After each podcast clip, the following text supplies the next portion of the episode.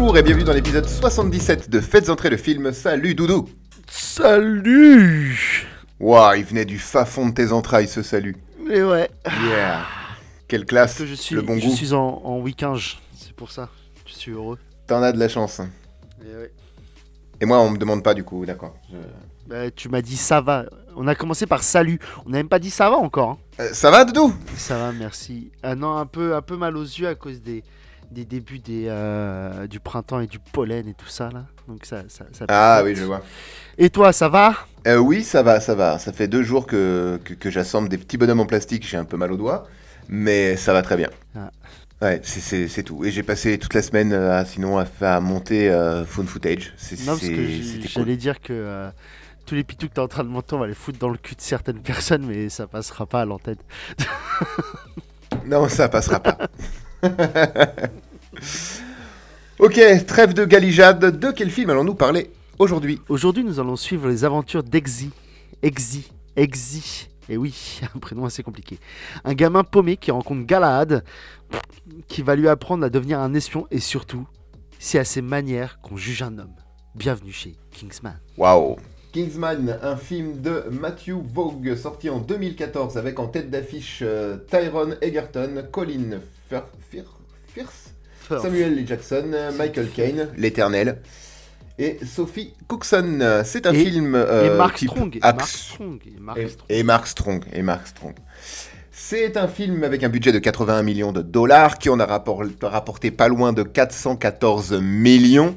Donc c'est une réussite commerciale, un succès critique, plus d'1 million d'entrées en France. C'était vachement beaucoup de gens. Cette phrase n'est pas française. Alors, peux-tu s'il te plaît nous parler de la première scène de Kingsman ? Alors il y a une voix off qui raconte des trucs. On est dans un pays du Moyen-Orient d'après ce qu'on voit. On rentre dans une salle. Il y a un interrogatoire avec des hommes habillés en noir et des masques à gaz.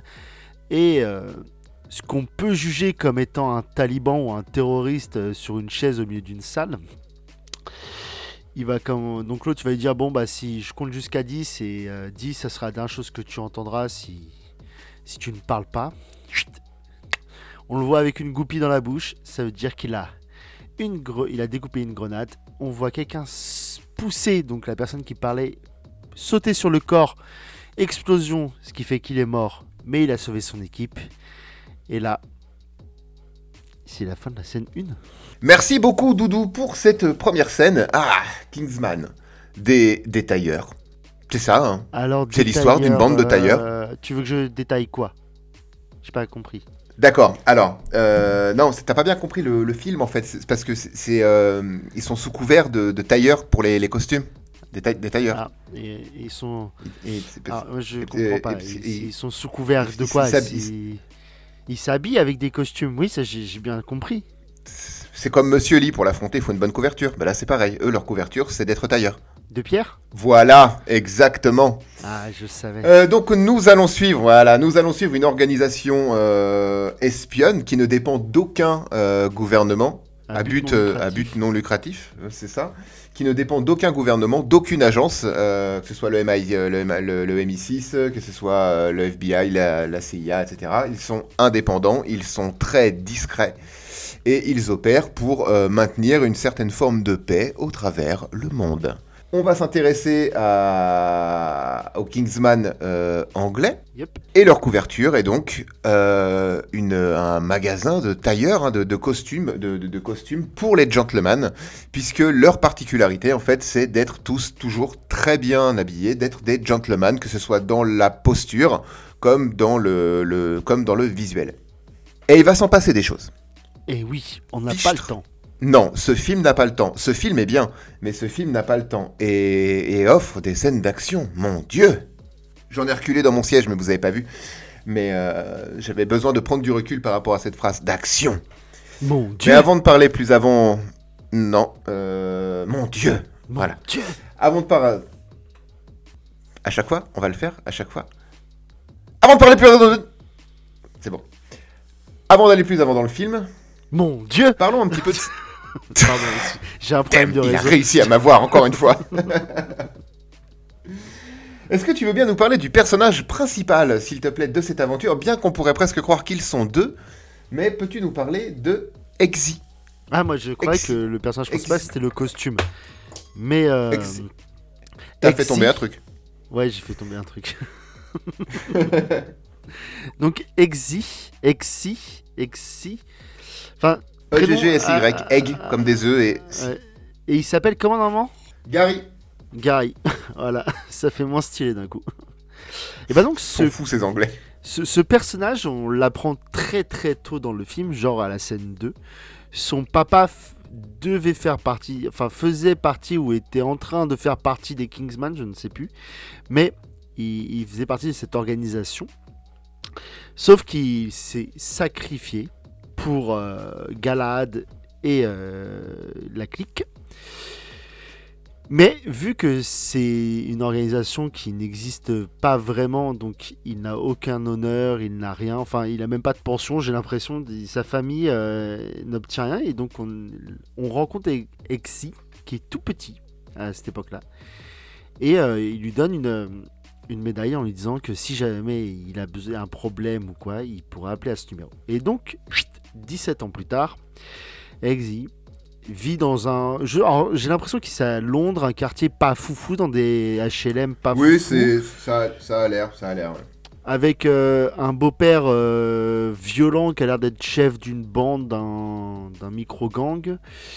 Il a une petite sœur, une mère qui a complètement sombré.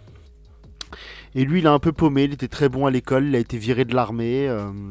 Et donc, il passe ses journées à boire dans les pubs et à voler des trucs. C'est ça. Mais, vu qu'on l'apprend... Il a fait les mauvais choix de vie. Voilà, c'est ça. Mais vu qu'on va l'apprendre très tôt, c'est qu'il a un QI élevé, il a des compétences hors normes, il aurait pu faire les JO en gymnastique. Enfin, c'est un mec qui a quand même un pédigré. Ça va. Ça va.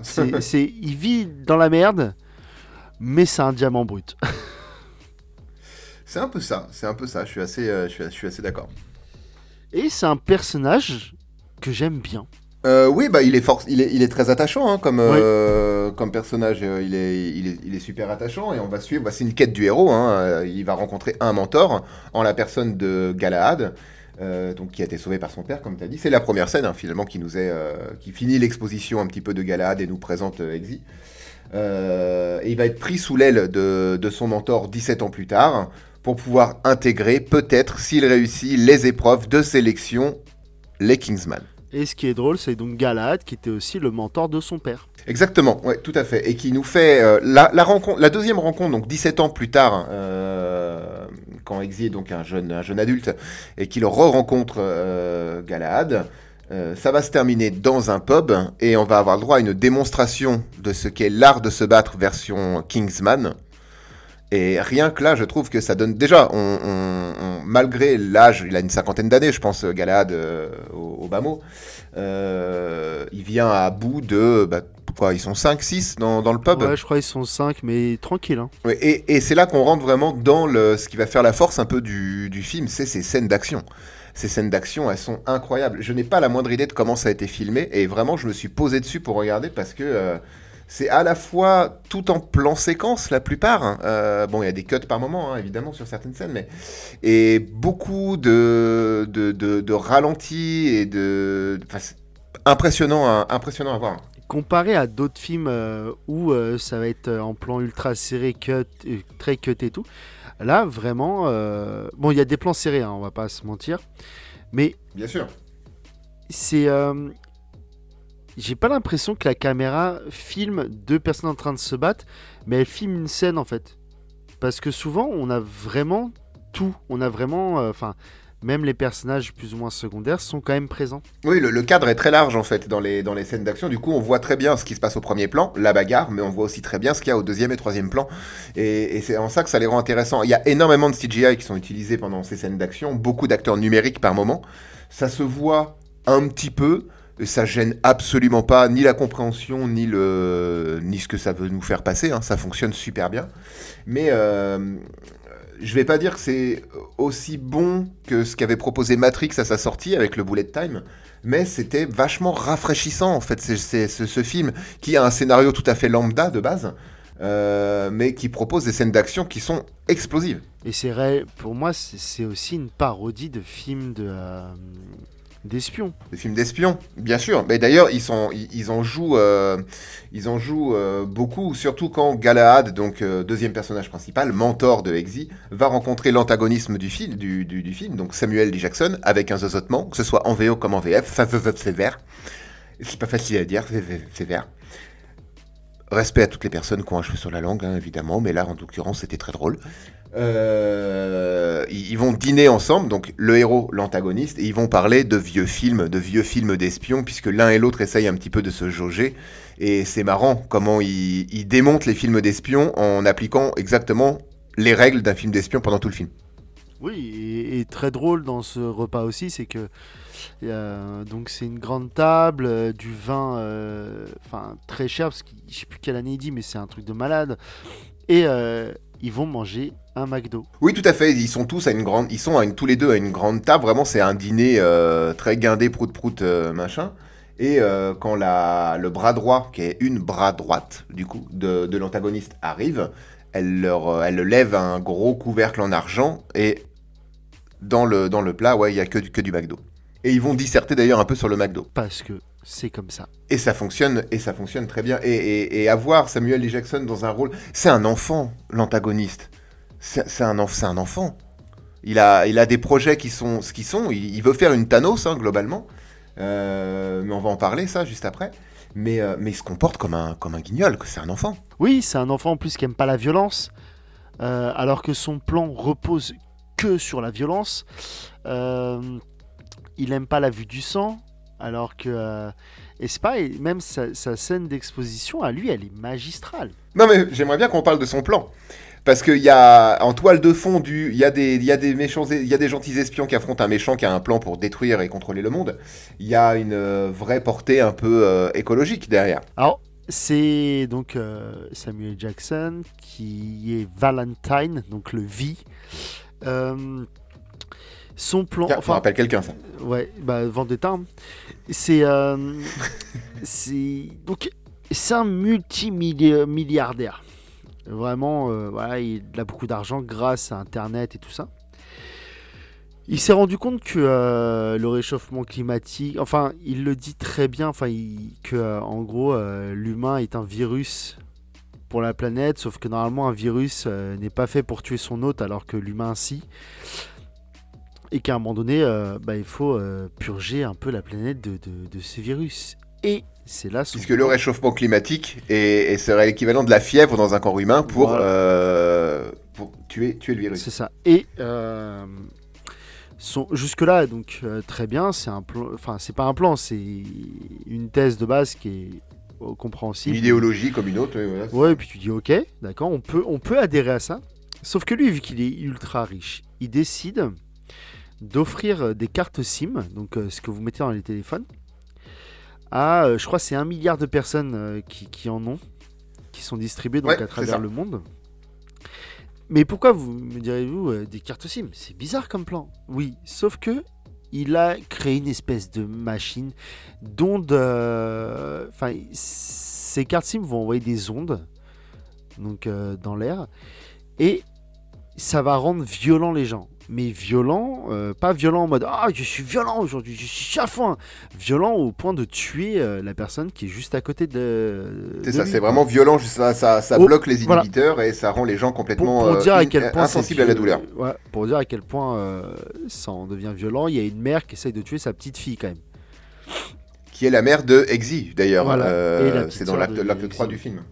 C'est ça. Donc vraiment, son plan, c'est... tu tues la plupart des gens, sauf une poignée de personnes qui ont été choisies par lui et qui ont accepté son idéologie. Et voilà. Mais ce que je trouve très marrant, moi, sur son plan, si on peut faire juste un point idéologique et bien politique sûr, sans rentrer trop dans le truc, c'est que c'est un multimilliardaire qui décide de faire un génocide, hein, tout simplement. Et les personnes qu'il va garder, c'est que des gens riches, des gens importants, des gens fortunés. Donc en gros, tout ce qui est le prolétariat, enfin les pauvres et les gens de la classe moyenne, eux, vont être sacrifiés. Ce qui est ultra drôle parce que tu perds toute ta main d'œuvre. Oui, donc c'est vraiment, c'est pour là où moi je trouve que c'est vraiment aussi un côté. Certes, l'idéologie de base, elle est intéressante, mais c'est aussi très caricatural. Dans le film montre un méchant très caricatural. C'est nous les très riches, les très machins, on va changer le monde, mais on va tuer. Mais il y aura plus personne pour nous torcher le cul après, en fait. C'est ça.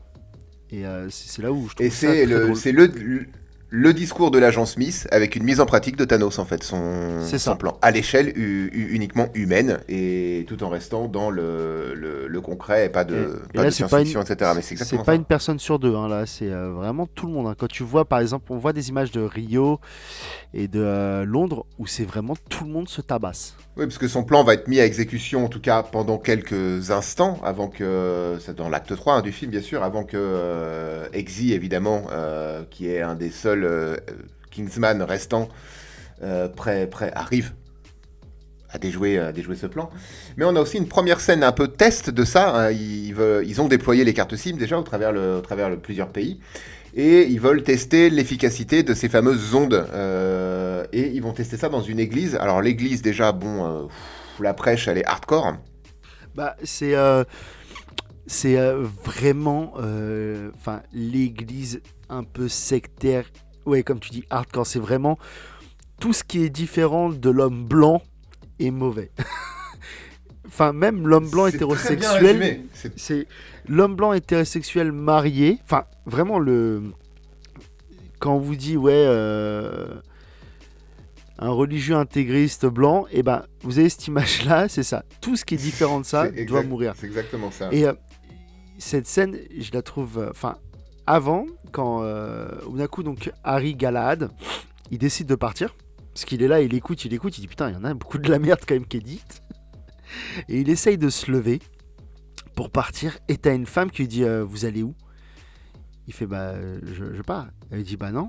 Et il lui sort une réplique, elle est magique, on peut pas la dire mais en gros c'est je suis une catin protestante, c'est une catin catholique, je vais retrouver mon petit copain juif et noir. Tu sais, voilà, et vive Satan. Il prend le contre-pied de tout ce qui a été dit, en fait, il le balance. Tout ce qui est détesté par cette communauté, lui, il va l'intégrer dans son discours. Et il va commencer à partir. Et l'autre, elle va dire « Infidèle, Satan va manger vos bébés !» Voilà, vraiment. Et après, il sort un gun et il la tue. Oui, mais parce que le plan de vie de Valentine a été commencé avec ces histoires d'ondes-là. Parce qu'il ne va pas la tuer juste parce qu'elle lui a dit « Va manger tes bébés hein. !» Non, en fait, ce qui se passe, c'est que Valentine a choisi cette église-là particulièrement pour tester les ondes de sa carte SIM, mais parce que lui-même estime que c'est des pourris. Il le fait pas. Enfin, c'est vraiment, c'est les raclures qui ont fait tester en premier, quoi. Et s'ensuit une scène dans cette église quand justement ils sont tous équipés des cartes SIM proposées par Valentine. S'ensuit une scène de bataille où Galahad, donc un Kingsman, est là, hein, il était infiltré, et il cherchait parce qu'il savait qu'il allait se passer, quelque chose dans cette église-là. Lui aussi est contraint, de par les ondes de la puce, il devient violent, sauf que mettez un Kingsman dans une assemblée pleine, hein, l'église est pleine, c'est lui qui sort à la fin et tout le monde est mort. Et tout ça dans une scène, encore une fois, de baston, mais aïe aïe aïe aïe aïe. Non, mais surtout qu'elle dure bien 5-10 minutes. Ouais, oui, elle est longue, elle est très longue. Elle doit durer minimum 5 minutes, je pense. Après, elle n'en finit pas, en fait. Ouais, c'est ça. En fait, ils sont, je sais pas, on va dire entre 50 et 100 dans cette église. Et vous imaginez que c'est un battle royale. Il n'en restera qu'un. Et le combat se finit quand il n'en reste qu'un seul.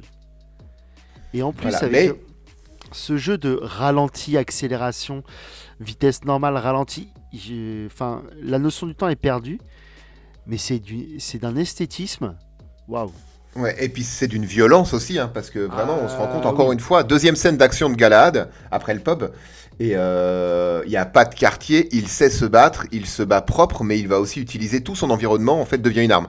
Et même quand il n'y a plus de balles dans son flingue, il plante le flingue dans le cou dans la carotide de quelqu'un. Enfin, voilà, les scènes d'action sont esthétiquement très réussies, mais aussi très violentes, surtout dans cette scène de l'église. Ouais, et ça finit en plus sur le prêcheur qui prend un pieu, un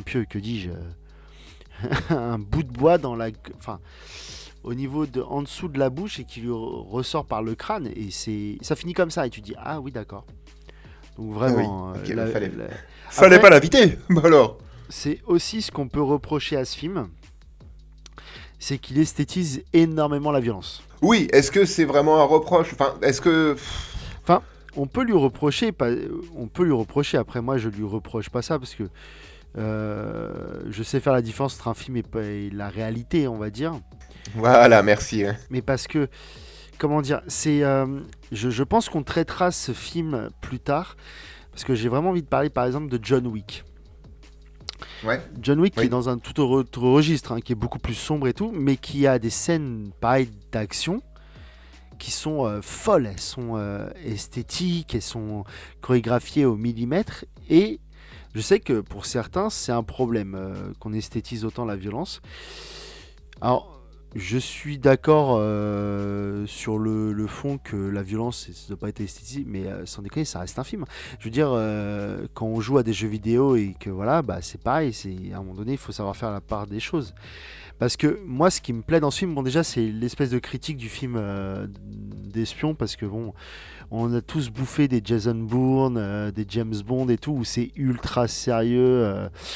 Et là, c'est complètement décomplexé et moi, j'aime beaucoup. Et les scènes de fight sont pour moi incroyables. Je sais pas, comme tu dis, je sais pas comment ça a été filmé, mais chapeau bas l'artiste, quoi. Vu que je l'ai regardé aujourd'hui et que j'avais pas mal de taf au demeurant, j'ai pas eu le temps de me pencher sur la question et de regarder comment, de trouver des making-of en fait. Mais c'est un truc que je vais chercher parce que ça m'intéresse de savoir comment ce rendu à l'image a été possible.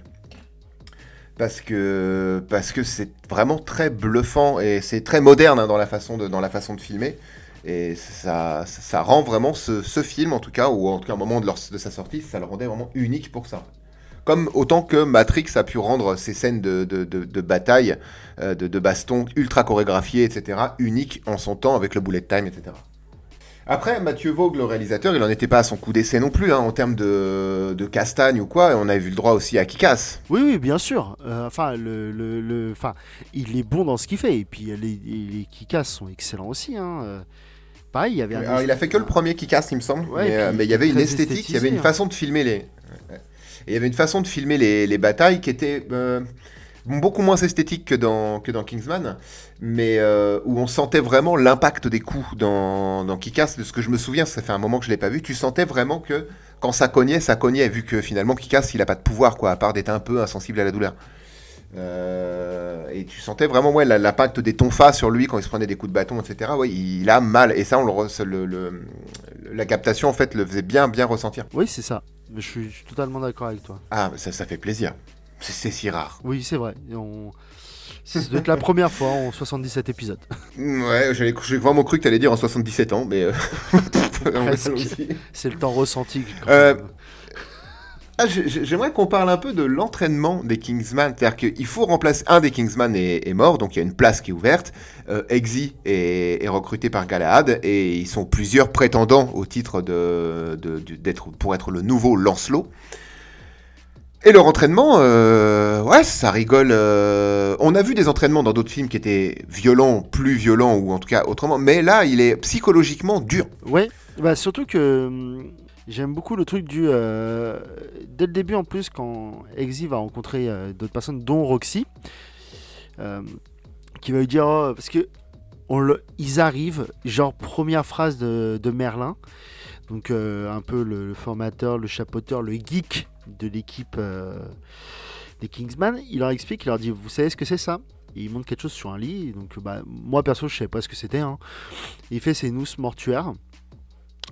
En gros, vous écrivez votre nom dessus. La personne qui doit recevoir ça, Et c'est votre...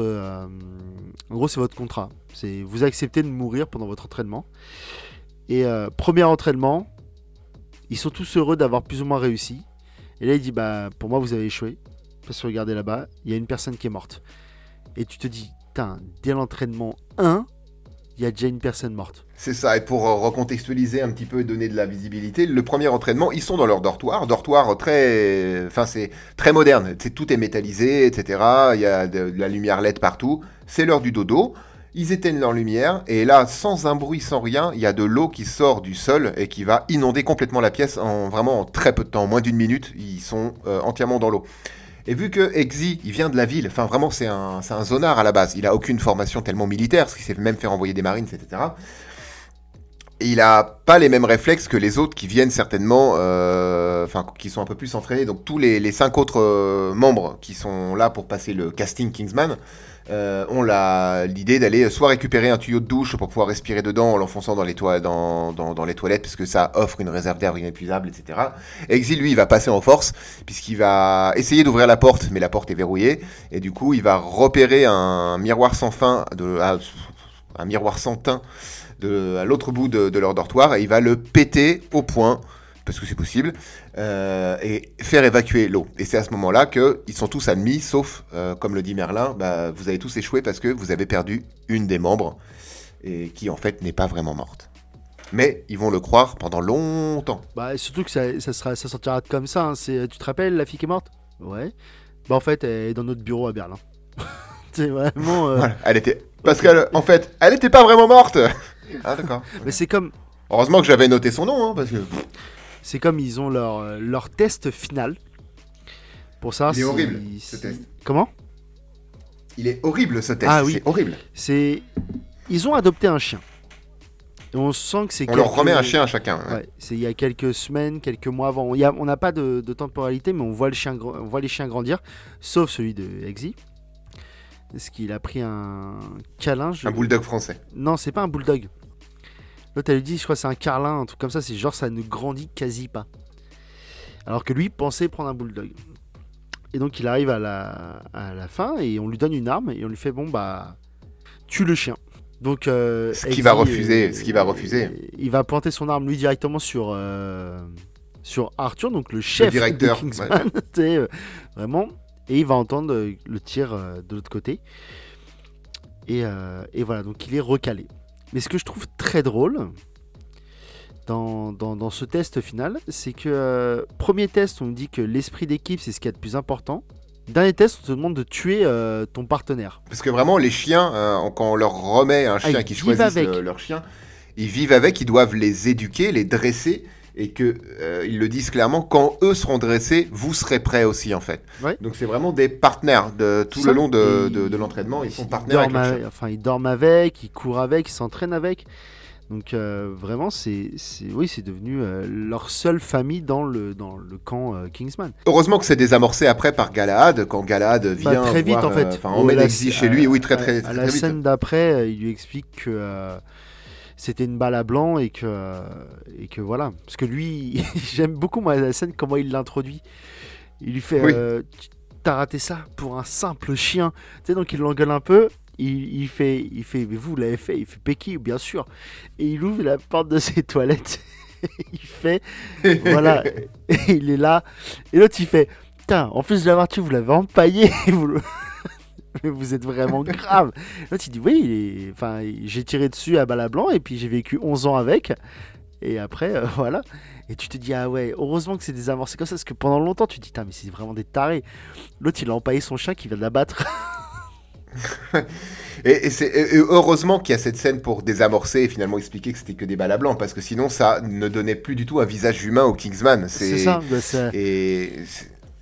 Tu te rends compte ça dénaturait leur mission première et leur but premier en fait. Et ça aurait dénaturé même le sacrifice du père d'Exil au début. Bien sûr, ça démystifiait tout et là du coup la blanc, d'accord, c'était vraiment juste un dernier test. Et c'est à ce moment-là aussi qu'on apprend que la nana qui passait l'entraînement avec eux faisait partie de l'équipe Kingsman aussi et que du coup personne n'était mort puisque la vie humaine est importante chez les Kingsman. Et oui. Voilà. Mais aussi que s'il réussit à sauver le monde, il pourra le faire par le cul. Et oui. Mais ça, Nous ne donnerons pas plus d'explications, on vous laissera le soin d'aller voir le film. Et ça n'a rien à voir avec son chien, hein. C'est deux scènes différentes, on est bien d'accord. Deux scènes différentes, hein. Vraiment là, une princesse d'un côté et un chien à un autre moment. Hein. La jonction de... Oui, il devait tuer son chien à Balablanc, et puis s'il sauve le monde, il lui mettra dans le cul. Waouh. Il y avait une virgule, un point. Bref, vous savez comment ça se passe ici. Hein. Bah oui, c'est pas... Vous venez pas d'arriver, hein, ça se verrait. Hein. Allez, bonjour au nouveau. Vous êtes 70% bon, si on... à ne pas nous abonner. Ah. Ça faisait longtemps. Ah. Ouais. Juste, dernier truc... Avant qu'on arrive aux conclusions, je trouve que la bande-son, elle est magique. Elle passe crème. Elle ne surplante pas le film, mais... Le film est rythmé, et la musique rythme le film. C'est... Ça s'emboîte parfaitement. Un des deux musiciens, d'ailleurs, était à la composition de Kick-Ass, aussi, donc du même réalisateur. Ah bah, ça sent qu'il y a un truc, voilà. Mais il a aussi fait la BO de Abraham Lincoln, chasseur de vampires. Ah mais magique ce film. Magique, ce Abraham Lincoln, chasseur de vampires, je sais pas si on en parlera un jour, et dans le doute, je vais dire ce que j'ai envie de dire, mais il y a eu, le style vampire est très codifié, et ben Abraham Lincoln a essayé de changer ses codes. Ouais, c'est pas le premier à faire ça, hein, toi, il a mais changer le code du fait que si t'es un vampire, tu peux pas tuer d'autres vampires, ça devient compliqué cette histoire quand même. Hein. Ça devient un petit peu compliqué, je suis d'accord. Waouh. Mais pour moi, deuxième gros truc que j'ai vraiment aimé dans ce film, c'est le casting. Le casting. Michael Caine, Mark Strong, Samuel L. Jackson, Colin Firth, ça envoie du pâté, hein. Et pour $81 million. Oui, pour $80 million, ce qui est très... ne serait-ce que Samuel L. Jackson, c'est incroyable qu'ils aient pu l'avoir. Conclusion, mon ami. Allons aux conclusions. Allons-y. Je t'écoute. Eh ben, voyez ce film. C'est trop bien. Et pour vous dire même une blague du film que j'ai trouvée hilarante, même si, ça se veut pas hilarant, c'est Eggsy qui a nommé son chien JB. Et Arthur lui demande, mais JB, pourquoi ? Pour James Bond ? Tu fais non. Pour Jason Bourne, il fait non. Pour Jack Bauer. Donc vraiment, si t'es pas un JB, tu peux pas être un espion chiant. Et voilà. Non mais ce film est fou. Magnifique casting, musique au top, des images qui sont belles, des phases d'action. Enfin voilà. La scène d'explosion où toutes les têtes elles explosent, c'est un feu d'artifice. C'est stylisé à mort, non, foncez. Bon, le regardez peut-être pas avec des enfants, hein. C'est peut-être pas conseillé, mais sinon foncez, vraiment c'est un super film. Et toi, Olive ? Tout comme toi, hein, vraiment, allez-y, c'est de l'action décomplexée, un scénario qui pisse pas loin, mais qui remplit complètement sa fonction de film d'action, un petit peu espionnage. C'est vraiment du tout bon, ces films, ces scènes d'action sont vraiment incroyablement bien réalisées, et rien que pour ça, ça vaut le coup d'œil.